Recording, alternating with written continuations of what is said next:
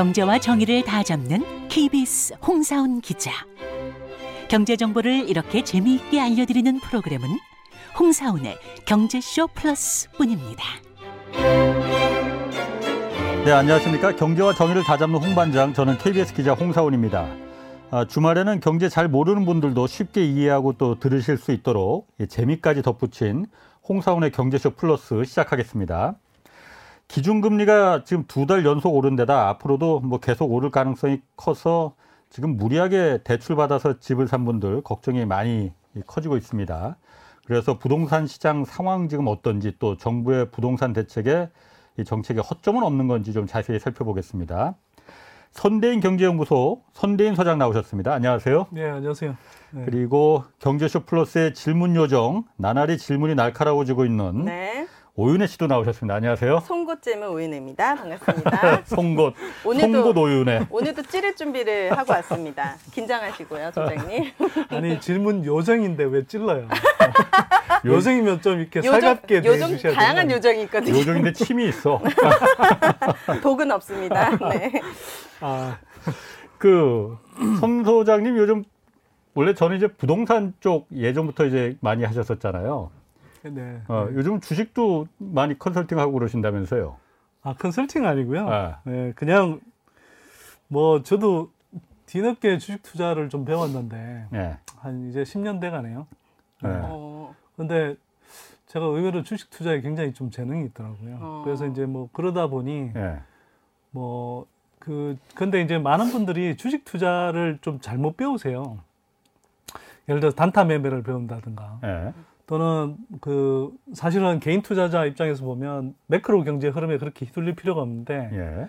뭐 이런저런 이제 매크로 경제 흐름에 따른 시향 변화에 너무 휘둘린다든가 음. 음. 뭐 그러면서 사실은 안 봐도 될 손해들을 너무 많이 보는 거죠. 그래서 이제 제가 좀 제대로 된 접근법 예. 을 이제 개인 투자자분들한테 좀 알려드리려고 예. 네. 제 나름의 노하우를 좀 알려드리고 직접 기업- 있네. 직접 기업 탐방도 다니시고 막 이러더라고요. 오히려 지금 부동산 주제보다 그게 더 흥미 있는 것 같은데. 네, 아니 근데 아. 다음에 또 주식 주제도 아니 간단하게 네. 네. 그 제가 그 말이 확 와닿거든요. 안 봐도 될 손해를 지금 보고 있다. 일반 네. 그 개미 네. 투자자들 얘기 네, 아니에요. 네. 네.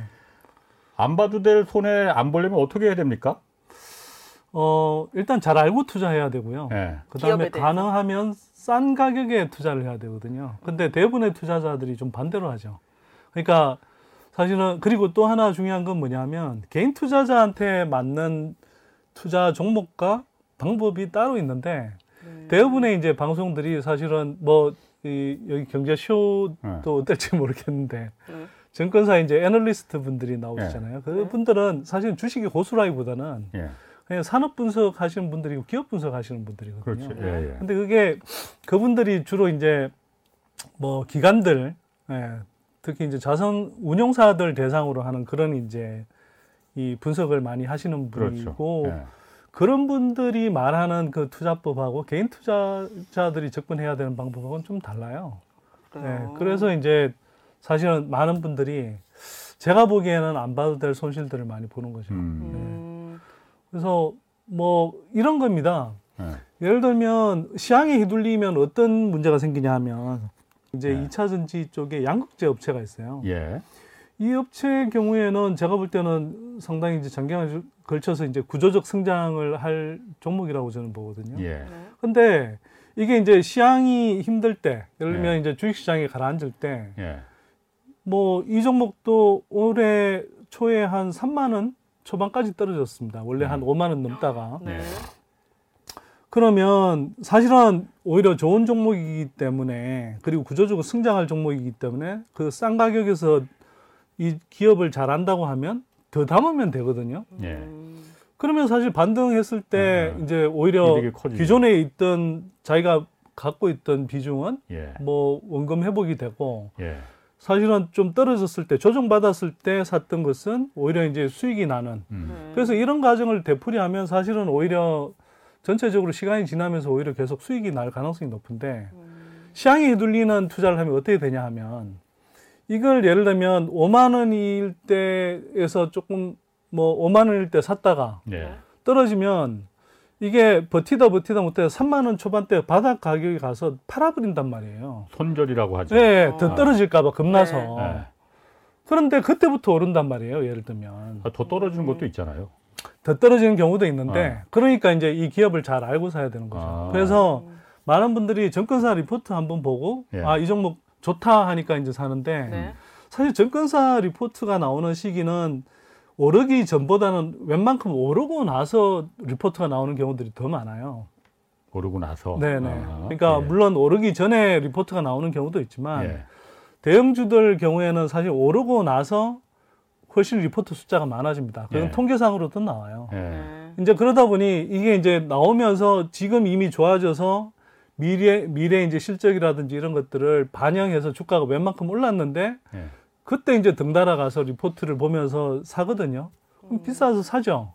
음. 근데 나중에 이제 시장에 조정이 오면 그게 이제 떨어지잖아요. 예. 그러니까 그런 이제 대형주들 같은 경우는 기본적으로 먹고 또 이런 이제 이 전체 시장 흐름에서 예. 지수에 연동돼서 움직이기 때문에 예. 삼성전자가 대표적이죠. 예. 예. 그런 종목들은 사실은 좀 높은 가격에 사놓으면 지금 우리가 다 경험했듯이 뭐 9만 몇천 원에 샀다가 6만 내려가죠. 원대까지 떨어지고 예. 그러잖아요.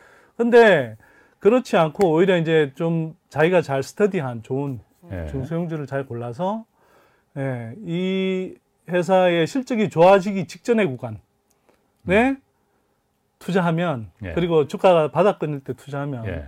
사실 웬만한 상황에서는 다 수익이 나죠. 자, 그럼 제가 하나만 물어볼게요. 뭐야? 네. 궁금한 거 이거 없어? 아니 없는 척 오늘 하시더니. 부동산 이야기 한다고 저도 알고 왔는데. 간단하게만 들어보세요. 네. 그 스터디를 한다고 하셨는데 네. 음. 그걸 어떻게 스터디를 합니까? 예를 들어서 중소형주가 A라는 중소형주가 있어. 네. 이 기업이 정말 장래성이 있느냐 없냐, 앞으로 실적이 어떻게 될 거냐를 네. 일반 개인들이 네. 그거 어떻게 스터디를 해요? 뭘 보고 뭘 봅니까 그러면 손 소장님은? 그러니까 이거 이제 어. 이거 제대로 이야기하려면 한 시간도 모자라는데 사실 한 2, 3분 정도로 그냥 간략하게.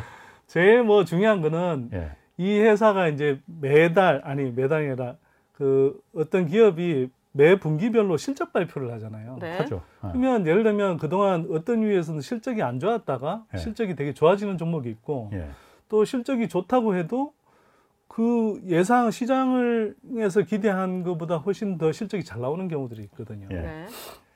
그런 기업들을 이제 이제 예를 들면 뭐 분기 보고서가 올라온다. 예. 음. 그러면 그런 기업들을 이제 골라서 이제 보는 거죠. 예. 분기 보고서를 자세히. 아, 예. 분기 보고서. 그러면서 이제 그 회사와 관련된 어떤 뭐 증권사 리포트도 참고는 할 수 있고요. 음, 나와 네. 있다면. 음, 예. 또 관련한 뭐 기사 같은 것들도 검색하고 아. 또이 사업 보고서를 잘 보고 나서 예. 아, 궁금한 내용들을 적어 적어놨다가 예. 네. 뭐 회사 이제 주식 담당자라고 그러죠. 예. 이제 줄여서 주담이라고 하는데 주담하고 궁금한 부분에 대해서 이제 물어보기도 하고 예. 음. 또이 회사를 둘러싸고 있는 어떤 그 산업이 음. 지금 구조적으로 성장하고 있느냐. 음, 제가 아까 음. 이제 2차 전지 말씀드렸는데 예, 이 2차 전지 섹터는 지금 구조적으로 성장하고 있다는 걸 대부분의 사람들이 알잖아요. 그렇죠. 네. 예. 그 안에서 이 회사가 그동안 실적이 안 좋다가 좋아지고 있다. 예를 예. 들면. 예. 그러면 이건 그냥 단기적으로 끝나지 않고 구조적으로 음. 지속적으로 성장할 가능성이 높은 거죠. 음. 근데 이 회사가 그동안 어, 어떤 이유에서든지 시장에 잘 안 알려져 있어서 주가가 오랫동안 좀 바닥을 기고 있다. 예. 예, 그런 종목들은 사두면 사실 시간의 문제일 뿐 주가가 오르죠. 음. 웬만한 장소에서. 오너 리스크 이런 거 없나요? 좀 작은 기업들은? 그러니까 이제 그런 걸 이제 다 따지기 다 따지면 네. 그러니까 다 따져서 봐야죠. 음. 예. 그래서 작은 기업들은 뭐 오너 리스크뿐만이 아니고 네. 각종 리스크가 다 그러니까 몰려 다 있을 있어요. 것 있는데. 예. 제가 이제 좀 말씀드리고 싶은 건 많은 분들이 무조건 분산 투자를 해야 된다 이렇게 이야기하잖아요. 네. 그러니까 분산 투자도 적당하게 해야 되는데 네. 잘 모르는데 그냥 이거 좋다더라 저거 좋다더라 네. 이렇게 들려오는 종목들을 다 음. 넣어 놓잖아요. 네, 근데 맞아요. 그런 종목들은 자 이제 보통 일반인들은 예. 잘 모르는 종목들이 이제 언론에 난다 예. 또는 뭐 증권사 리포트로 나온다 예. 그러면 아 이 종목이 이제 계속 주가가 막 오르고 음. 있으니까 예. 네. 계속 더 오를 것처럼 생각해서 사는 투자하죠. 경우들이 많고 잘 모르면서 어설피 알면서 예. 음. 막열 종목, 스무 종목씩 막 담거든요. 예. 네. 근데 그렇게 해버리면 사실 수익도 분산이 돼, 아니 저 리스크가 분산이 되지만 예. 수익도 사실 분산이 되거든요. 그럴 음. 것 같아요. 네, 그리고 사실은 정확한 의미에서 리스크 분산이 되는 게 아니에요. 왜냐하면 자기가 한 종목이라도 제대로 알고 정말 좋은 종목이고 예, 이 향후에 실적이 좋아질 가능성이 높고 그래서 실적이 연동해서 주가가 올라갈 가능성이 높은데 주가가 여전히 바닥권이다. 음. 그리고 뭐 재무구조상으로도 상당히 뭐 건전하고 큰 문제가 없다. 네. 그렇게 투자했을 때는 사실은 오히려 시간의 문제일 뿐이지 주가가 오를 가능성이 높은데 음. 그냥 그렇게 어설피 알고 이렇게 넣어놓으면 뭐 리스크 분산은 돼요. 근데 시장 지수가 이렇게 흘러내려 버리면 음. 지수에 거의 연동해서 그냥 그렇지. 예, 대부분 예. 떨어지거든요. 예, 예. 네. 그러면 수익을 내기가 힘들죠. 예, 그걸 버텨야 된다 이거죠. 네. 예. 사실 뭐 조중장에서 뭐 수익 네. 내는 방법이 좀더 있는데 뭐 오늘 이거 아? 이야기하면 계속 그건 다음에 네, 다시 한번 네, 저희가 네. 좀 모실게요. 알겠습니다. 자 이제 부동산 문제로 좀 다시 돌아가서 아, 정부가 먼저 그 윤석열 정부가 그 긴급 민생 안정 대책 내놨어요. 네. 그 중에서 이제 부동산 관련 내용 보면은 음. 어, 1주택자 그 보유세 부담, 보유세라는 건 재산세와 종부세 합치는 겁니다. 음. 예. 이제 2년 전 2020년 수준으로 되돌려 놓겠다고 했거든요. 좀 구체적으로 어느 2002년 전 수준이라면 어느 정도로 좀 내려가는 건가요? 그러면은? 어, 뭐, 일단 두 가지인 것 같아요. 네. 정부가 이제 하려고 하는 게, 일단 원래는 보유세의 이제 가표 기준이 되는 게, 예. 그 해에 발표되는 이제 이 공시 가격이라는 게 있잖아요. 있죠. 그걸 기반으로 하는데, 예. 일단 새 정부는 그 올해 그 발표되는 공시 가격이 아니고, 예. 지난해 공시 가격을 작년. 그대로 이제 적용한다는 것 같아요. 예. 그러면 사실 그 사이에 지난해 뭐 집값 상승률이 뭐 17% 18% 이렇게 된다고 하잖아요. 예. 그러니까 사실 그 집값 상승분이 반영되지 않은 음. 예. 그 가격을 이제 이 어, 적용하겠다고? 예, 공시 가격 어. 음. 그러니까 아 죄송합니다. 그 공시 가격을 예. 이제 가표 기준으로 삼겠다는 것이고 예. 또 거기에 대해서 이제 이 공시 가격을 그대로 적용하기보다는 예. 어, 공정가액 시- 비율이라는 게 있습니다. 공정시장 가액 비율이 네, 있어요. 공정시장 가액 예. 비율이라고 이제 하는데, 예. 어, 그건 뭐 일종의 이런 거예요. 가표 기준이 이제 나오면 예. 거기에 대해서 일종의 할인율을 적용해 주는 거죠. 어, 그러니까. 이게 이제 그 박근혜 정부 때까지 있다가 예. 문재인 정부에서 이제 그게 점차로 이렇게 없어지는 단계였거든요. 뭐 5%씩 10%씩 올렸잖아요, 매년. 아, 그렇죠. 한꺼번에 예. 사실은 이제 없으니까. 우리 보유세의 그 기초가 되는 이 가세 표준 자체가 예. 사실 시세를 거의 제대로 반영 못 하고 있었기 때문에 예. 그런 데다가 다시 이제 또 이. 할인율까지 또 깎아주면 예. 사실 이거는 두 번 너무나 이렇게 사실 시세와 동떨어진 그런 가표 예, 기준이 만들어지는 맞죠. 거잖아요. 그래서 이제 문재인 정부에서 이제 예. 없앴던 것인데 예. 이걸 다시 이제 도입을 하겠다는 거예요. 어. 그렇게 해서 하면은 이제 지금 현재로서는 정확하게 예. 그 이제 구체적인 어떤 뭐 세율이라든지 또는 뭐 가표 기준이라든지 이런 예. 게 나오지 않았기 때문에 정확하게 금액으로 환산할 수는 없는데 어 일부 이제 컨설팅 부동산 컨설팅 음. 업체에서 계산해 놓은 걸 보면 대략 한 뭐 서울에서 이 공시 가격으로 한 10억 네. 되는 주택의 경우- 경우에는 한 100만 원 가까이 예. 그거보다 좀 넘어갈 때는 뭐 한 150만 원이 정도까지 이제 이 좀 세금이 줄어드는 효과가 아, 생긴다 이렇게 네. 나와 있고요. 어 그런데 뭐 사실 이제 이 좀 고가 주택을 갖고 있을수록 예. 예, 그 할인율은 좀 더 높아지겠죠. 어. 혜택을 보는 효과가. 근데 아까 말한 그 공정시장 가액 비율이라는 거 있잖아요. 네. 예전에도 제가 취재할 때 보면은 음. 이게 원래 공시 가격이라는 게 실제 거래가를 반영을 지금 못하죠. 한 70% 네. 수준이잖아요. 공동주택은 그렇고요. 아. 단독주택은 여전히 한 40%. 어, 그러니까 그다음에 토지는 공시 뭐한 공시 50% 정도 지가라고 돼요. 하는데 어, 그것도 한 40% 정도 됩니다. 그래요. 그리고 더 놀라운 어. 건 제가 경기도 부동산 정책위원회 위원장으로 있으면서 자료를 네. 봤는데 오히려 비싼 토지일수록 예. 이 시가 반영률이 더 낮아요. 공시가가 더 낮다 네네. 이거죠. 그러니까 어. 땅값이 비싼 토지일수록 네. 오히려 시세 반영률이 예를 들어서 뭐 한 30% 정도 있고 오히려 땅값이 덜 비싼 데가 오히려 뭐 네. 50% 60%까지 음, 음. 올라가는 음. 그 굉장히 이상한 현상이 있는 거죠. 특이하네요. 그러니까 제가 네. 공시가까지는 제가 그냥 이해를 하겠어요. 어쨌든 부동 그 세금을 매기려면은 그게 음. 시가라는 게 현재 거래되는 시세라는 게 사실 들쑥날쑥 할 수 있으니까 네.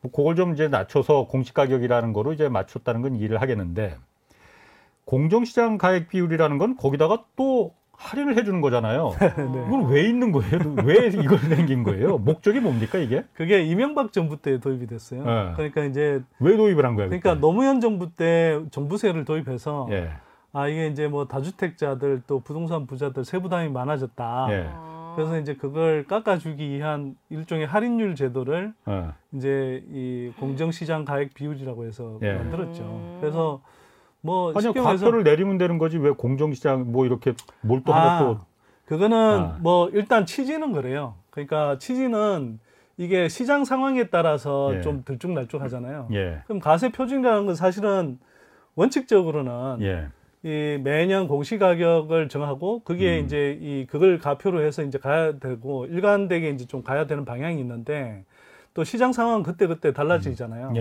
예, 그러면 가표를 계속 깎아주거나 높이거나 낮추거나 음. 이렇게 하기보다는 그건 일관된 어떤 원칙대로 가되 예, 이제 이 일- 쉽게 말해서 할인율 음. 이걸 이제 시장 상황에 따라서 좀 조정해 준다 이런 취지인 거고 또 한편으로는 그냥 뭐 정부에서 쉽게 네. 그냥 손대 그러니까 뭐 법령을 건드리지 않고 크게 예. 예, 쉽게 그냥 이렇게 조정할 수 있는 그런 제도로서 도입한 거죠. 아 이거는 그 그러니까 국회 동의 입- 절차나 이런 거 그럼 2년 2년 네. 전으로 깎아주겠다는 것도 지금 공정시장 가입 비율을 지금 올해 다 없어지는 건데 그걸 2년 전 수준으로 다시 할인을 해주겠다는 네. 그러니까 거잖아요. 그 할인율은 아직 정확하게 안 나왔는데요. 그 할인율을 상당 폭 조정하겠죠. 아, 그리고 아까 말씀드린 대로 어, 원래는 올해 발표되는 예, 이제 공시 가격을 토대로 해야 되는데 작년 거로 작년 걸로 이제 어. 토대를 해주고 그러면 이제 시세 반영률이 지난해 뛴 뭐한 예. 17% 18, 18% 이거는 거의 반영 안 하겠다는 얘기죠. 예, 결론은 부동산 세금을 줄여준다는 거죠? 그렇죠. 네, 어, 그러니까 알겠습니다. 비싼 집은 좀 더 많이 그러니까 음. 깎여 세금이 좀 깎아지겠네요. 그러니까 아무래도 당연히 뭐 그렇게. 될 수밖에 없고요. 네. 예. 어, 어 그래서 제가 보기에는 이게 좀 네. 뭐 사실 조세 정의에 좀 반하는 방향으로 간다고 저는 봅니다. 지금 음. 돈 정부가 돈 쓸 때도 많은데 네. 어, 세금 이렇게 다 깎아주면 어떻게 하나? 그러니까 이걸 이제 미- 뭐 민생 대책이라고 내놨던데. 예, 아, 네. 왜 웃으시죠? 아니 네. 그러니까 저는 그런 생각이 드는 거예요. 아니 집값이 예를 들어서 예, 뛰었으면 지난해 지지난해 막 몇 억씩 그냥 우습게 뛰었잖아요. 예, 그렇죠. 그럼 그 몇 억씩 우습게 뛰었는데 이걸 아 그렇게 집값 오른 것들은 큰 문제가 없고 음, 오히려 그게 부- 그렇게 해서 세금이 예를 들어서 100만 원, 200만 원 더 넣을 수 있으니 예. 예. 그걸 그걸 깎아주겠다. 깎아 주겠다 라는 네. 게 정말 음. 이게 서민을 위한 정책인지 그건 전잘 음. 모르겠어요. 사실은 지금 진짜 서민들은 그런 집을 가지기도 힘들고 예. 또 코로나 시기에 장사를 못해서 이렇게 굉장히 폐업 직전까지 몰린 자영업자들도 많잖아요. 그럼요. 그런 사람들을 더 도와주는 정책을 음. 써야 되는 거 아닌가. 또는 음. 집값이 오르다 보면 전반적으로 주거비가 오르잖아요. 예.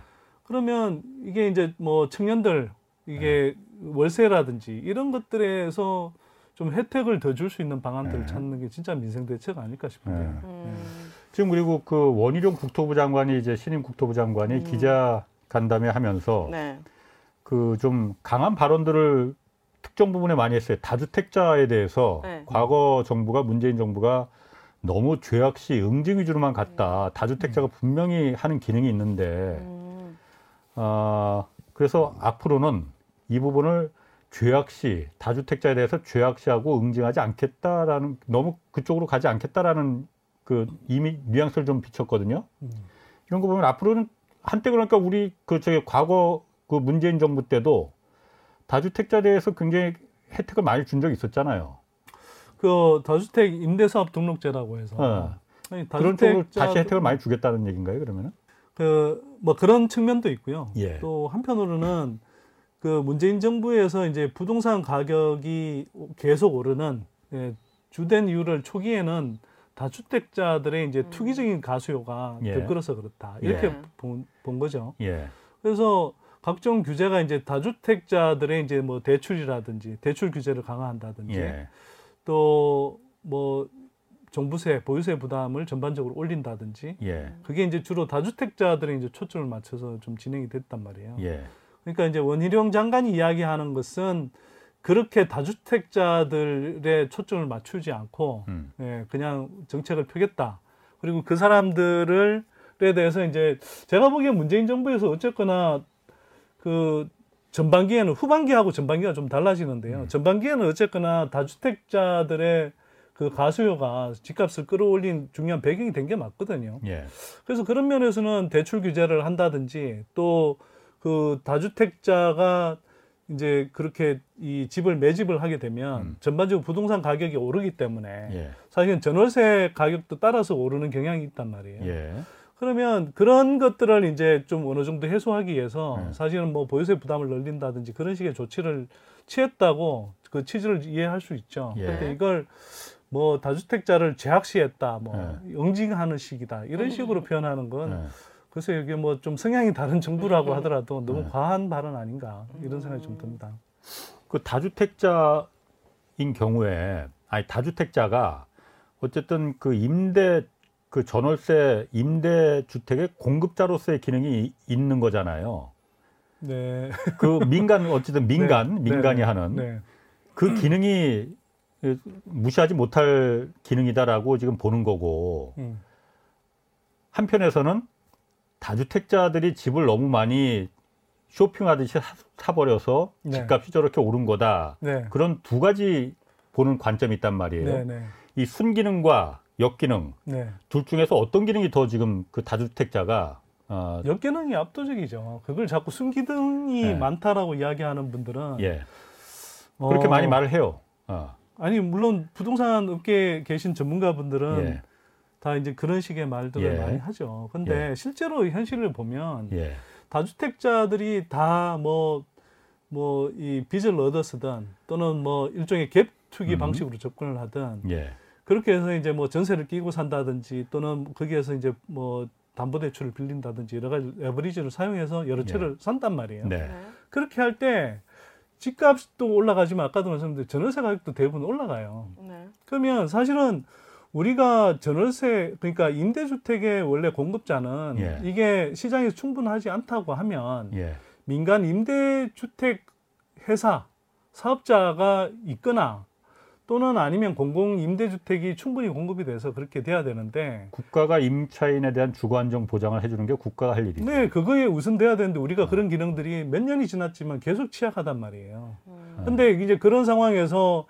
이제 이른바 시- 그 시베리아 허벌판 같은 예, 그런 주택 시장 구조를 만들어 놓고 예, 더구나 전 세계적으로 이 비교를 해보면 그 집주인 대비해서 임차인의 권리가 가장 취약한 나라로 분류되거든요. 한국은. 그래요? 네, 그런 나라에서 어, 이 다주택자들이 계속 세 채, 네 채, 다섯 채를 사모으면서 그리고 가능하면 그걸 갭 투기를 해야 되고 자기 자본이 적은 상태에서 갭 투기를 해야 되기 때문에 최대한 전월세를 끌어 음. 올리는 방식으로 계속 계약을 하거든요. 당연히 그렇겠죠. 이게 그렇게 해서 공급을 결국 그렇게 이제 다주택자로 있으면 당연히 전세 월세 를 끼게 되겠죠. 예, 근데 그건 그분들이 아니어도 사실은 전세 월세는 누군가 들어와서 살아야 되는 거잖아요.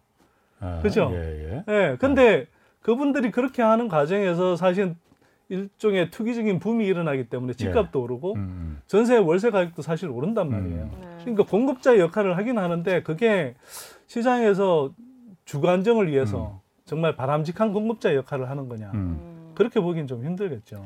그러니까 제가 이렇게 네. 보면은 아 그러니까 그 부동산 시장의 차, 시장 참여자 민간에서는 그런 얘기를 주장을 할 수는 있을 것 같아요. 예. 다주택자가 있어야만이 전월세 시장 그 임대 시장의 공급이 가능하다. 이 사람들이 어쨌든 돈이 있으니까는 이 사람들이 주택을 여러 채 사서 돈 없는 임차인들한테 그걸 갖다 임대 시장을 기여 공급하는 거 아니냐라는 주장을 민간은 할 수 있는데 네. 정부가 국가가 그런 얘기를 하는 거는 원래 임차인의 주거 보장 주거 보장은 국가의 책무입니다. 저도 그렇게 생각하는데. 그런데 그걸 갖다가 네. 국가가 할 일을 하지 않고 민간에 네. 넘겨버리는 거잖아요. 네. 국가는 뒷짐지고 있을래라는 거 아닙니까? 국가가 할 일을 왜 다주택자가 공급을 할 수 있게끔 그 사람들에 대해 이 맡겨버리느냐 이거죠. 그 부분이 제가 좀 답답하더라고요. 그러니까 생각을 해보시면 이런 거거든요. 집값이 되게 저렴해져서 예. 대부분의 사람들이 뭐 굳이 전세 안 살고도 내가 크게 빚내지 않고도 집을 살 수 있는 그런 상황이 되면 사실은 주택 뭐 보유율이 수도권의 경우도 70, 80% 올라갈 수 있겠죠. 예. 네. 그러면 사실은 오히려 바람직하기는 그렇게 주, 그러니까 집값이 되게 하향 안정화돼서 대부분의 사람들이 큰 부담 없이 자기가 집을 소유할 수 있는 상황이 되는 것. 네. 그러면 사실은 굳이 뭐 다주택자가 왜 필요합니까? 그렇죠. 근데 지금은 오히려 지금 계속 공급이 부족하다고 그러잖아요. 예. 네. 공급이 부족하다고 해서 계속 공급이 부족해서 집값이 뛰니까 계속 공급을 하라 이렇게 주장을 하는데 예. 네. 실제로 공급된 주택의 대부분은 그냥 기존의 어떤 주택을 더 갖고 음. 계시던 분이 예, 주택 수를 늘리는 데 사용되거나 이 이제 다주택자 규제를 여러 겹으로 이제 막으니까 이제는 그걸 우회해서 뭐 아들 딸한테 정리해 준다거나 음. 또는 뭐 이제 그 뭐 자식 명의로 사기도 한다거나 뭐 이런 식의 이제 조치를 하면서 실질적으로는 어쨌거나 계속 주택 수를 늘려갔거든요. 예. 네. 예, 그러면 그렇게 해서 하고 있는 역할이라는 게 네.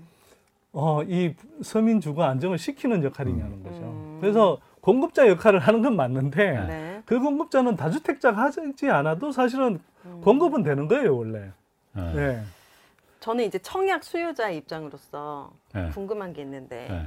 이번에 새 정부에서 실거주 의무 기간을 없앨 수도 있다. 그리고 대출을 조금 더 늘려주겠다는 얘기를 했어요. 네. 그럼 새 정부가 들었으면 공급이 늘어날 거라는 희망은 있는데 반대로 실거주 의무 기간이 없으면은 실제로 거주하지 않고 투자하거나 투기하는 사람들도 또 대출이 늘려주니까 들어올 수 있, 을것 네. 같고 그분들이 네. 이제 추첨을 통해서 또 청약 시장에 들어올 수 있게 해준다는 거예요. 네. 네. 근데 청약은 진짜 집이 없어서 예. 실제로 살고 싶은 사람들이 지금 기다리고 있는 제도인데 예. 이것마저 없앤다고 하면은 어, 청약 수요자들 입장에서는 좀 절망적인 뉴스 같거든요. 어, 이거 왜 폐지하는 겁니까? 실 거주 의무 기간 이거라도 있어야지 실제로 사는 사람이 들어가지. 이걸 왜 폐지하는 겁니까? 그 이제 말씀하신 대로 어 사실 이제 청약 시장에서 이 지금 그러니까 새 정부의 판단은 그거 같아요. 그러니까 집값이 되게 많이 올라 있는 상태고 거래가 이제 줄어들어 있는 상태고 근데 네. 집값이 하락할 가능성이 상당히 있다라고 그죠? 새 정부도 지금 보는 것 같아요. 네. 네. 근데 자기들을 이제 찍어준 예. 예, 표를 생각해 보면 집값이 이렇게 떨어지는 게 뭐 지지층의 기대에 좀 어긋나는 상황일 수 있잖아요.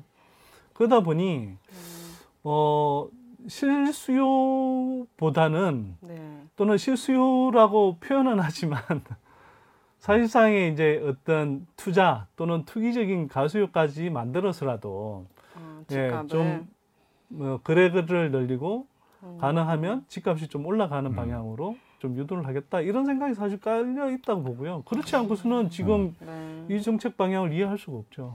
자 그러면은 그 일단 요즘 음. 부동산 시장 그러니까 집값이 오를 것이냐 내릴 것이냐 아 굉장히 혼전입니다. 뭐 그 내려간다고 했다가 또 한주 음. 뒤에 보면은 아 지금 뭐 어디는 올라가고 있어 또 지방은 계속 내려가는 것 같아요. 네. 손 소장님이 보시기에 지금 전체적으로 집값은 방향성이 어떻게 되고 있는 겁니까?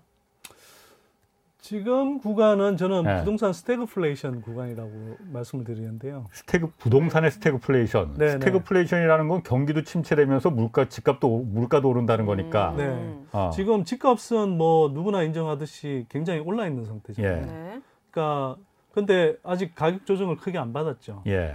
뭐 수도권의 외곽 지역 중심으로 해서 이제 이 어느 정도 뭐 집값이 좀 떨어진다는 이야기도 있지만 예. 또 어느 쪽에서는 거래량이 없는 가운데 이제 집값이 오른다는 음. 이야기도 나오잖아요. 예. 네. 그래서 여전히 사실은 이제 집값은 높은 상태이고 예. 근데 거래량은 확 줄어들어 있죠. 네. 사실 주택 시장 자체를 보면 침체 상황이란 말이에요. 예. 음. 집값은 여전히 고공행진을 하고 아. 있지만 네. 그래서 이제 이런 걸 보통 이제 부동산 스태그플레이션이라고 제가 이제 처음 어. 이야기를 하- 하기 시작했는데 어, 딱 이해가 되는 것 같아요. 네네. 음. 근데 이 부동산 스태그플레이션 기간은 보통은 집값이 이제 굉장히 가파르게 올라서 예. 이제 하락 사이클에 들어가기 전에 예. 예, 일시적으로 좀 나타나는 음. 현상에 가까워요. 어. 그래서 이번에도 제가 보기에는 뭐이 기간이 제가 볼 때는 뭐 한 6개월에서 1년 정도 갈 수 있지만 예. 뭐 금리 부담이 이제 계속 지속이 되고 하면 네. 예, 집값은 하향으로 좀 방향을 계속 틀지 않을까 이런 생각이 듭니다. 계속 하향으로. 네. 그런데 상당 많은 사람들이 그렇게 얘기한단 말이에요. 집값이 중간 중간에 네. 올라갔다가 떨어지는 경우 있었지만은 네. 음. 전체적으로 장기적으로 보면은 네. 계속 우상향, 계속 올랐다라는 거거든요. 그러니까 이번에도 떨어지는 건 잠깐 떨어지긴 하겠지만은 네. 결국은 오른다 다시. 라는 뭐 지금 제가 이렇게 쭉 과거를 반추해 보면은 어, 그 말이 맞는 것도 같거든요. 뭐 크게 보면 틀린 말이 아닐 수 있어요. 예. 그러니까 이제 우리가 지난 수십 년을 되풀이해서 보면 그러니까 수십 년을 이제 뒤돌아 보면 예. 뭐 지금 어떤 지역 같은 경우는 한 10배 이상 올랐다 이렇게 느껴지는 집도 있을걸요 예. 아마 예. 그러니까 예를 들면 제가 기억나는 게 외환위기 직후에 예. 그 마포 공덕동의 삼성 레미안 아파트 같은 경우는 네. 그게 한 1억 4천 했단 말이에요 음. 지금 근데 그런 게 뭐 14억 이렇게 네. 14억 넘어가니까 예. 그럼 10배가 된 게 맞죠 예. 그렇죠.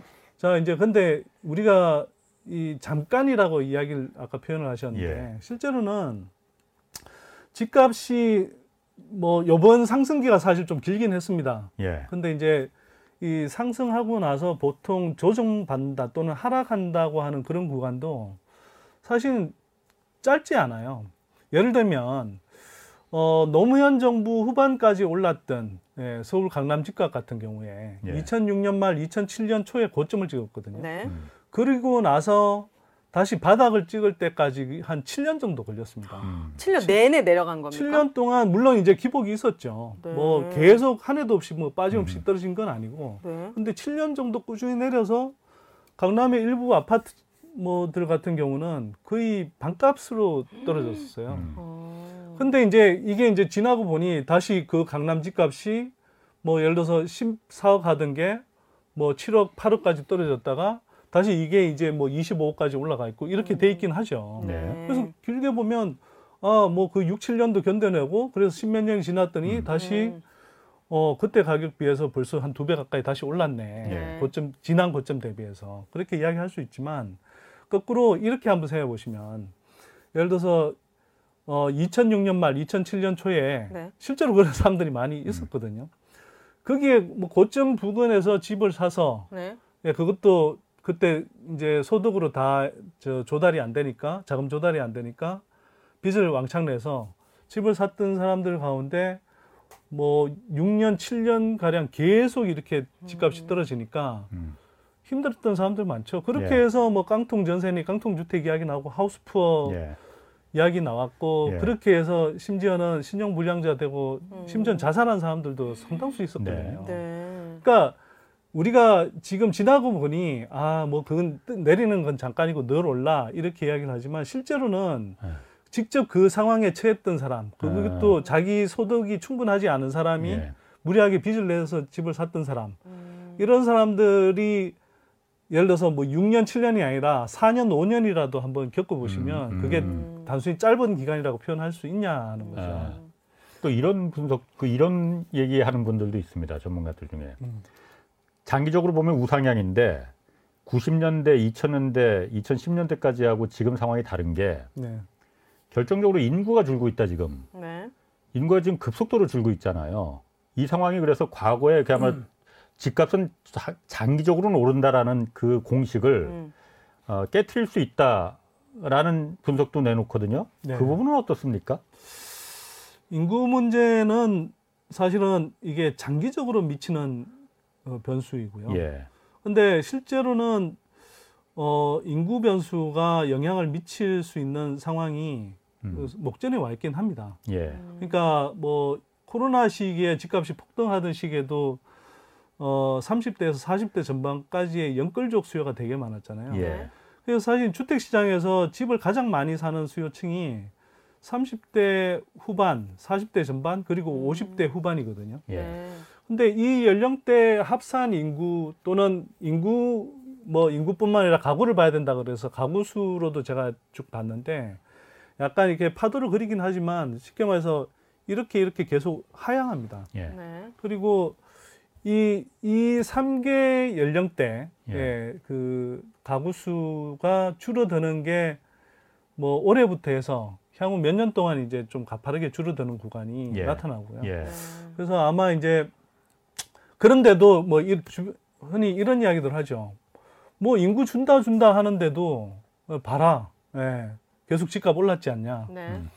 어, 그건 두 가지로 좀 설명할 수 있을 것 같아요. 첫 번째는 일단 아직은 생산 가능 인구를 중심으로 해서 그, 그 생산 가능 인구가 피크를 치고 내려온 지 거의 얼마 안 지났거든요. 그렇죠. 예. 예, 그래서 아직 그 인구 영향을 느끼기에는 아직 음. 뭐 많이 된 게 아니다. 예. 네. 그 다음에 두 번째는 한편으로는 이게 더 중요한 요인인데 실제로 뭐 정확하게 보자면 지금까지 최근 몇 년 동안의 그 집값 상승세는 금융장세였어요. 음. 금융장세라는 건 뭐냐면 저금리. 예, 저금리와 음. 뭐 전세적인 이제 과잉 유동성 때문에 예. 예, 그래서 이 주- 이른바 이제 미래 수요가 예, 음. 초과 수요로 전환이 된 거예요. 예. 현재 네. 시점으로. 예. 그러니까 예를 들면 지금의 30대 전반 또는 심지어 20대 후반까지도 이게 뭐 연끌족에 음. 뛰어들어서 이제 뭐 이 주택 투자를 했다고 하는데 예. 그런 수요들은 사실 아직 뭐 굳이 이야기를 하자면 충분히 염은 이삭이 아닌 거거든요. 음. 네. 근데 미리 그 사람들이 주택 시장에 들어와서 음. 이제 이른바 이제 뭐 수확을 해버린 거죠. 예. 네. 예, 무르익지도 않았는데. 예. 그래서 그 사람들은 이런 거죠. 원래는 자기 소득이 뭐 예를 들어서 한 몇 억이라도 쌓여 있어야 그 예. 몇 억을 더 보태서라도 아. 집을 사는데 음.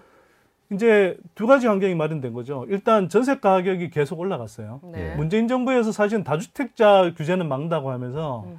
무주택자들 규제는 풀어줬고 또 한편에 나름의 정치적 포퓰리즘이라고 저는 보는데 이게 전세 자금 대출을 계속 무인장 풀어서 음. 전세 가격을 안 계속. 끌어올려 예. 버렸단 말이에요. 예. 네. 그러니까 그러니까- 갭 투자가 가능했던 거죠. 그러니까 갭 투자하기 너무 좋은 환경을 만들어줘 버린 예. 거죠. 네. 그러면 거기다가 초저금리 상황이었는데 코로나 시기에는 주택담보대출이 심지어는 2% 이하로까지 내려갔단 말이에요. 어.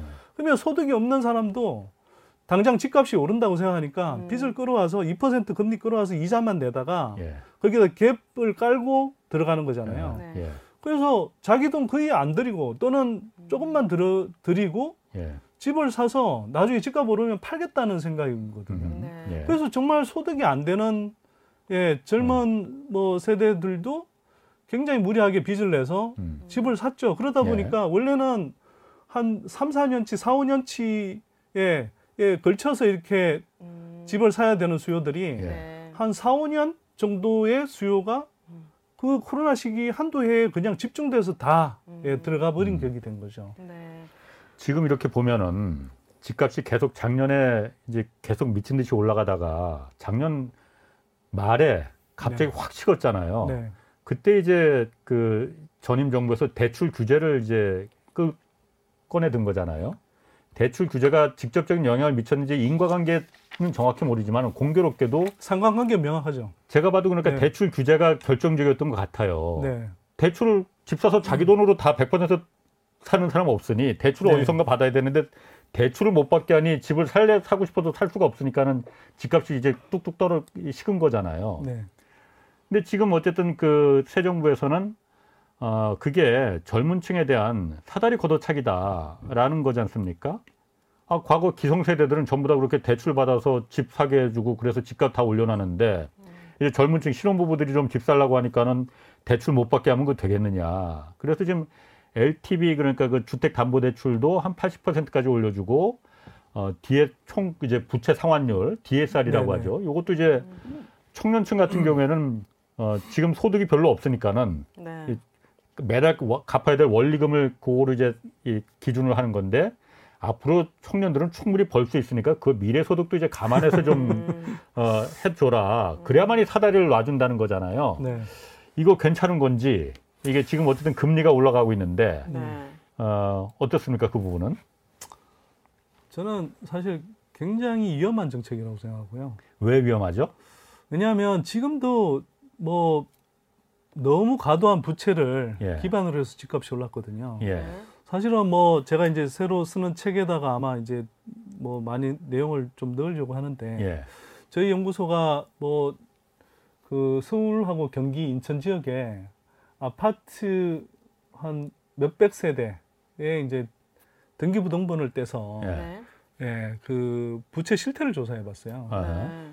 예, 근데 뭐 예를 들면 예. 경기도 화성의 한 아파트 단지 같은 경우는 뭐 20년, 21년에 이제 연끌족들의 타겟이 된 음, 아파트예요. 예. 네. 예. 그 경우는 거의 뭐 전세를 끼고 산 비율이 70%예요. 예. 그다음에 그 사람들의 75% 4명 중에 3명은 다 빚을 냈어요. 네. 예. 그러니까 전세를 끼고 예, 빚을 거기에다가 빚을 내는 게 아주 그냥 스탠다드였다는 거죠. 예. 네. 그 우리가 흔히 이야기하는 갭 투기가 거의 뭐 20년, 21년의 주택 거래의 거의 대부분이었다고 음. 저는 봐요. 예. 예, 그 사례들을 보면. 그게 네. 집값을 올린 예. 거예요. 근데 그 예를 들면 그냥 계산하기 편하게 10억짜리 집에 예. 전세 사, 뭐 전세 5억 끼고 예. 예를 들면 대출 뭐 한 4억 끼고 예. 뭐 또는 3억 정도 끼고 자기 돈 1, 2억 가지고 집을 산단 말이에요. 예. 네. 그런 사람들이 되게 많아요. 예. 예. 근데 지금 그렇게 해서 집값이 올라갔잖아요. 네. 그래서 거꾸로 이야기하면 이런 식의 행태였기 때문에 금리가 올라가면 집값이 와장창 빠질 가능성이 굉장히 높죠. 예. 음. 그만큼 위태로운 상황이란 말이에요. 예. 네. 자, 그런데 새 정부가 들어와서 아, 이미 집값이 많이 올라서 청년들이 집을 살 수가 없는데 예. 그러면 사실은 정부가 해야 되는 방향은 이렇다고 생각해요. 네. 물론 집값을 폭락시켜서는 안 되지만 네. 점진적으로 하향 안정화를 유도해서 점점 청년층들이 나이가 들어가면서 소득을 축적해서 네. 자금 여력을 비축할 수 있도록 하고 예. 그 다음에 정부는 집값이 하향 안정화되도록 해서 이 엄청나게 벌어져 있는 소득 대비해서 음. 집값이 너무 높은 상황을 예. 이 갭을 오히려 줄여줘야 되는데 그러니까 빚내서 집 안 사도 될수 네, 있게끔. 근데 지금 정부가 하겠다는 건 빚내서 집 사게 하는 수요도 거의 이제 말라가 있는 상황에서 예. 네. 그게 안 되니 더 빚을 내게 해, 해주겠다 이러는 네. 건데 지금 대상으로 이야기하는 사람들이 사실은 훨씬 더 소, 소득 여력이 취약하고 예. 예 지금까지 집을 못산 분들이기 때문에 예. 그만큼 자금 여력이 더 없는 사람들한테 예. 그 사람들이라도 집을 사주게 해주겠다 이런 뜻인 건데 네. 그게 굉장히 위험해 보인다는 거죠. 제가 보기에는 음. 부동산 시장에 지금 마지막 폭탄 돌리기를 하고 있는 국면이라고 볼 수도 있는데 음. 그 정말 자금 여력이 취약한 그런 젊은 음. 세대들이 그렇게 폭탄을 뜨안게 만들어준다 예. 이렇게 볼 수도 있는 거잖아요. 그럼 그래서 저는 굉장히 예. 위험하게 보인다는 거죠. 그럼 그 대출 규제를 다시 좀 완화해 주는 정책이 부동산 가격을 다시 그럼 끌어올릴 가능성도 있는 겁니까? 저는 그러기에는 좀 힘들다고 봐요. 네. 저는 사실 아까 이제 뭐 부동 제가 뭐 지금 국면을 부동산 스태그플레이션이라고 예. 표현을 했는데 사실은 참 역사는 반복되는 건지 되게 참 그 일종의 데자뷰 같은 현상이 지금 저는 계속 벌어지고 있다고 생각합니다. 언제랑요? 그러니까 노무현 정부 때 유동성이 전 세계적으로 많이 풀려서 집값이 올랐고 특히 후반기에 막 폭등하면서 예. 예, 근데 대출 규제 내놓으면서 겨우 잡혔단 말이에요. 예. 네. 그러다가 이명박 정부, 박근혜 정부에서는 사실은 대부분 경, 부동산 부양책이었어요. 그렇죠. 그런데도 불구하고 2008년 금융위기 오고 그 이후에 금리가 조금만 올라가도 그걸 버티지 못하고 아까 말씀드렸듯이. 뭐 한 수도권 기준으로 하면 5, 6년 정도 예. 이렇게 조정을 받았거든요. 예. 네. 그래서 지금 벌어지고 있는 아까 뭐 예를 들어서 일시적으로는 오르고 국지적으로 이렇게 오르는 현상이 나타나는 것도 예. 사실은 한 2008년 정도 무렵에 예.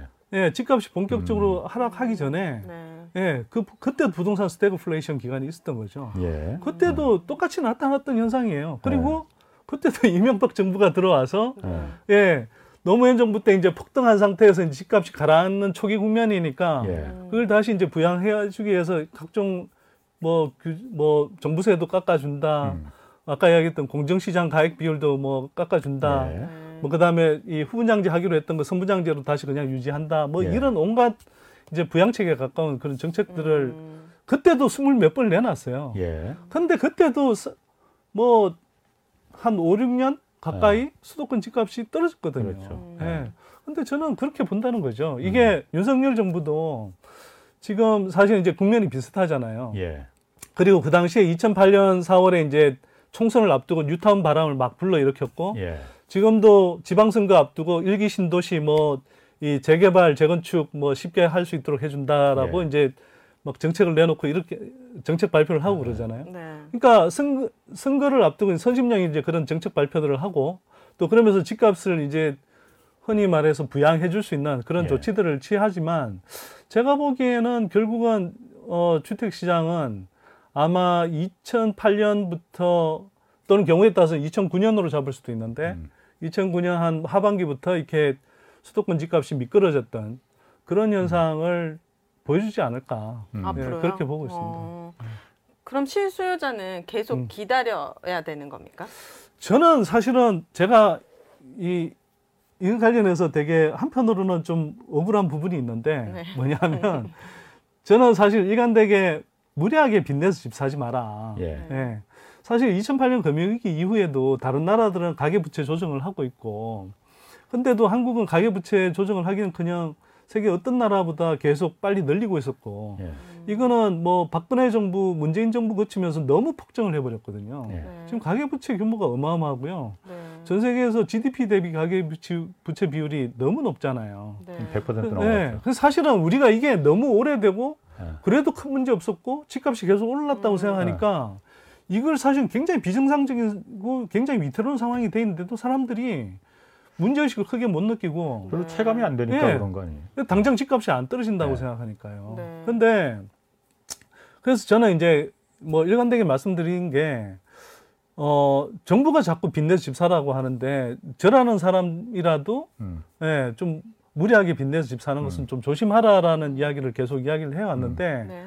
무조건 뭐 선대위는 집값 하락론자고 뭐 집값 떨어지니까 집 사지 말라고. 지금도 그렇게 쓰고 있을 네. 거거든요. 근데. 그런 면에서 제가 어. 조금 네. 억울하다라는 거고요. 네. 근데 예. 한 가지 좀 말씀드리고 싶은 건 어, 제가 보는 시장 흐름은 아까도 말씀드렸듯이 부동산 스태그플레이션 기간을 네. 거쳐서 집값 하락세로 접어들 거라고 봅니다. 예. 네. 그리고 그 기간은 최소 4, 5년 이상. 예. 그리고 사실은 상승 기간이 길었고 네. 또 우리가 주식 시장에서도 마찬가지지만 봉- 봉우리가 높으면 골도 깊다고 하잖아요. 네. 사실 지금 코로나 시기에 유동성 장세에서 뭐 주가가 엄청나게 올랐기 때문에 사실 또 조정도 많이 받았잖아요. 예.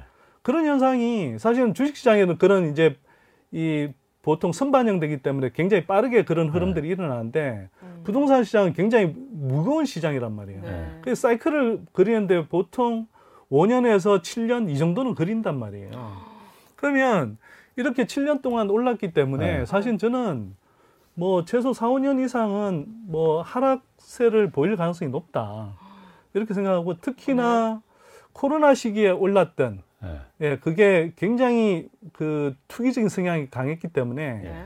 그 코로나 시기에 집값이 가파르게 올랐던 지요. 또 네. 연끌족들이 많이 뛰어 들어갔던 지요. 네. 또뭐 아파트 단지에 아마 그런 뭐 기사들 보시거나 자기가 스스로 뭐 저 아파트 등기부 등본을 좀 떼보셔도 될 거예요. 자기 사는 동에 음.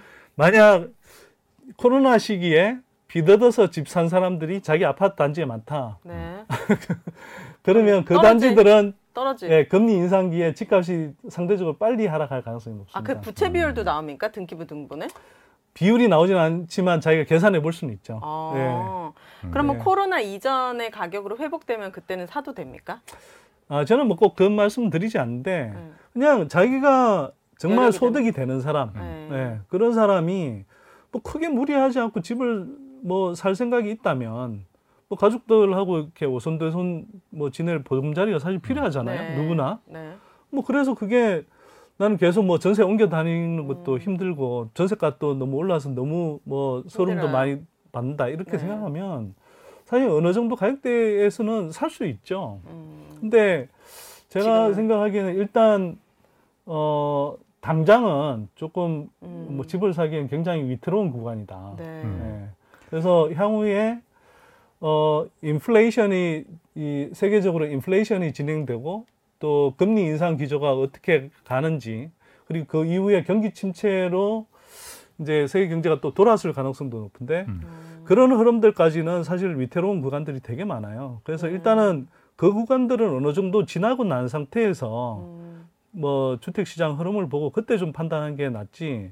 지금 성급하게 뛰어 들어가는 건 제가 볼 때는 그래도 좀 위험하지 않나 음. 이런 생각이 들고요. 근데 뭐 자기 작업 여력은 수십억 되는데 아. 뭐 10억짜리 집 뭐 비싼다 하더라도 10억짜리나 살 수 있어. 그걸 왜 말립니까? 그분들이 네. 이미 집이 있으실 겁니다. 네. 아니 저는 없는데. 네. 아? 아까 그뭐그 정부 그 대출 규제 네. 완화 그 얘기 잠깐 했지만은 그 얘기를 한 게 지금 아까 선 소장님도 집값이 앞으로 4, 5년 계속 이제 침체기로 하향 쪽으로 최소. 만약 간다면은 네. 어 정부 입장에서는 그것도 사실 굉장히 부담스러운 거잖아요. 네. 사실 건설, 부동산에 그 우리 경제가 매여 있는 의존하는 부분들이 그 GDP도 만만치 않거든요. 오죽하면 뭐 시멘트 GDP라는 얘기도 나 있으니까 이게 너무 부동산 경기가 침체하면은 거기 엮여 있는 그야말로 수많은 그 거기 노동자들도 네. 같이 어려워지고 네. 전체적인 경기가 다 다운이 돼 버리니 네. 그 부분을 계속 그렇게 내려가는 걸 정부 입장에서도 방치할 수는 없는 걸 거 아니에요. 네, 네. 근데 그게 네. 어 제일 좋기는 사실은 이렇게 부동산 가격이 폭등하고 투기적인 가수요가 들끓지 않도록 했었어야죠. 어, 근데 뭐 문재인 이미 정부가 그런. 면에서는 네. 좀 사실 뭐 결과적으로 분명히 실패한 게 맞고요. 실패했습니다. 네.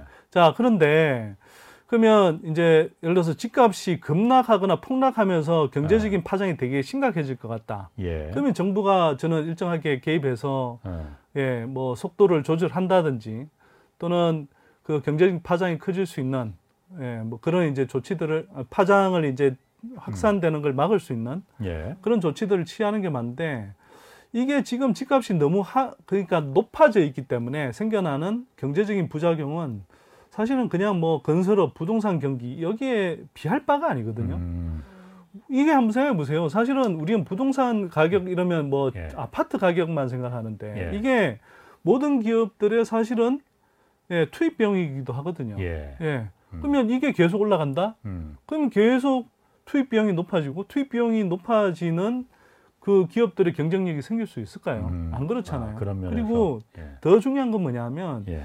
지금 사실 저는 영끌족 불안과 열- 영끌족 저출산 현상이 생겨날 수 있다고 생각하는데요. 예. 어, 왜 그렇게 판단하냐 하면 제가 실제로는 이제 뭐 영끌족에 해당하는 뭐 30대에서 40대 전반의 사람들 수십 명을 인터뷰를 해봤습니다. 예. 네. 해봤더니 이 사람들이 다 뭐 진짜 뭐 빚을 있는 돈 있는 빚 없는 빚 뭐 금융권 말고 뭐 네. 일가 친척 아, 네. 부모님 돈까지 다 긁고 와서 네. 그렇게 이제 투자를 했는데 이제 지금 빚을 갚아야 되잖아요. 네. 근데 집값이 올라주면 뭐 그리고 거래가 활발하면 그걸 정한되면 처분이라도 하고 그럴 텐데 네. 그래도 잘 안 되죠. 그럼 집값이 오른다는 전망도 만만하죠. 그러면 이제 빚 부담이 엄습해 오는데 이 빚 부담이 예를 들어서 코로나 시기 때 뭐 주택담보대출 2.5%에 얻었는데 지금 뭐 평균이 4% 5% 네. 올라가 있고 높은 구간은 6%까지 간다고 하잖아요. 예. 그럼 이 빚 부담이 거의 뭐 두 배 가까이 늘어나 버리는 거거든요. 네. 그러면 이걸 사람들이 감당하기 위해서 지금 대부분의 여- 제가 인터뷰한 연끌족들이 하는 현상이 뭐냐면 모든 걸 아껴요. 그렇죠. 음, 네. 소비를 예. 네. 생활비 모든 걸 아껴서 무조건 빚 갚는데 지금 네. 빚, 빚 상환 하는데 쓰는 네. 거예요. 그러면 이 사람들이 사실은 굉장히 활발한 내수 음, 그렇죠. 소비 주체가 돼야 되는데 내수가 죽어버리죠. 그렇죠. 그리고 또 한편으로는 출산은 꿈도 못 꾸죠. 예, 지금 한 집한 음. 그러니까 결혼 전인 사람 중에 한 사람은 원래는 둘째까지 놓을 생각이었는데 음. 하나만 넣겠다 그러고 음. 하나 가지고 있는 사람은 원래 둘째 놓을 계획을 생각을 하다가 이제는 완전히 접었다라고 네, 그래요. 음. 맞아요. 이게 뭐냐 하면 우리가 지금 한국 사회에서 저출산 현상이 계속 심각해지는 데는 저는 사실은 높은 집값이 굉장히 큰 역할을 한다고 생각합니다. 맞습니다. 맞습니다. 집값이 높으니까 예, 젊은 층들이 예, 이게 음. 뭐 집을 장만할 수가 없으니까 결혼을 계속 미루게 되고 예. 그래서 늦게 결혼하면 예전 같으면 일찍 결혼하니까 뭐 아이를 두 네. 명 놓을 수 있는데 이제 한 명밖에 못 놓잖아요. 네. 근데 지금 제가 너무 아프고 안타까운 건 뭐냐면 그런 걸 가장 막아야 되는 어쩌면 피해자일 수 있는 그런 세대가 가장 적극적으로 부동산 투기, 연끌 음, 투기, 음. 갭 투기에 가담을 해서 아. 스스로 집값을 끌어올리고 그 집값 올라 있는 집값에서 빚으로 허덕이면서 음, 예, 고통받고 인생의 상당 모두가. 기간을 고통받으면서 예. 다시 한국 경제에는 전반적으로 악영향이죠. 내수 침체와 자기네들이 끌어올린 집값으로 인해서 다시 저출산 현상이 심화되는 네. 악순환이 되는 거예요. 네. 알겠습니다. 오늘 너무 안타까운 아. 거죠, 그게. 아, 오늘 거기까지 하겠습니다. 마지막 말 아주 좋았습니다. 네. 자, 여기까지 하겠습니다. 선대인 소장 그리고 오윤혜 씨 두 분 고맙습니다. 주말에는 경제와 정의를 따따블로 잡는 홍사원의 경제쇼 플러스 여기서 마치겠습니다. 고맙습니다. 네.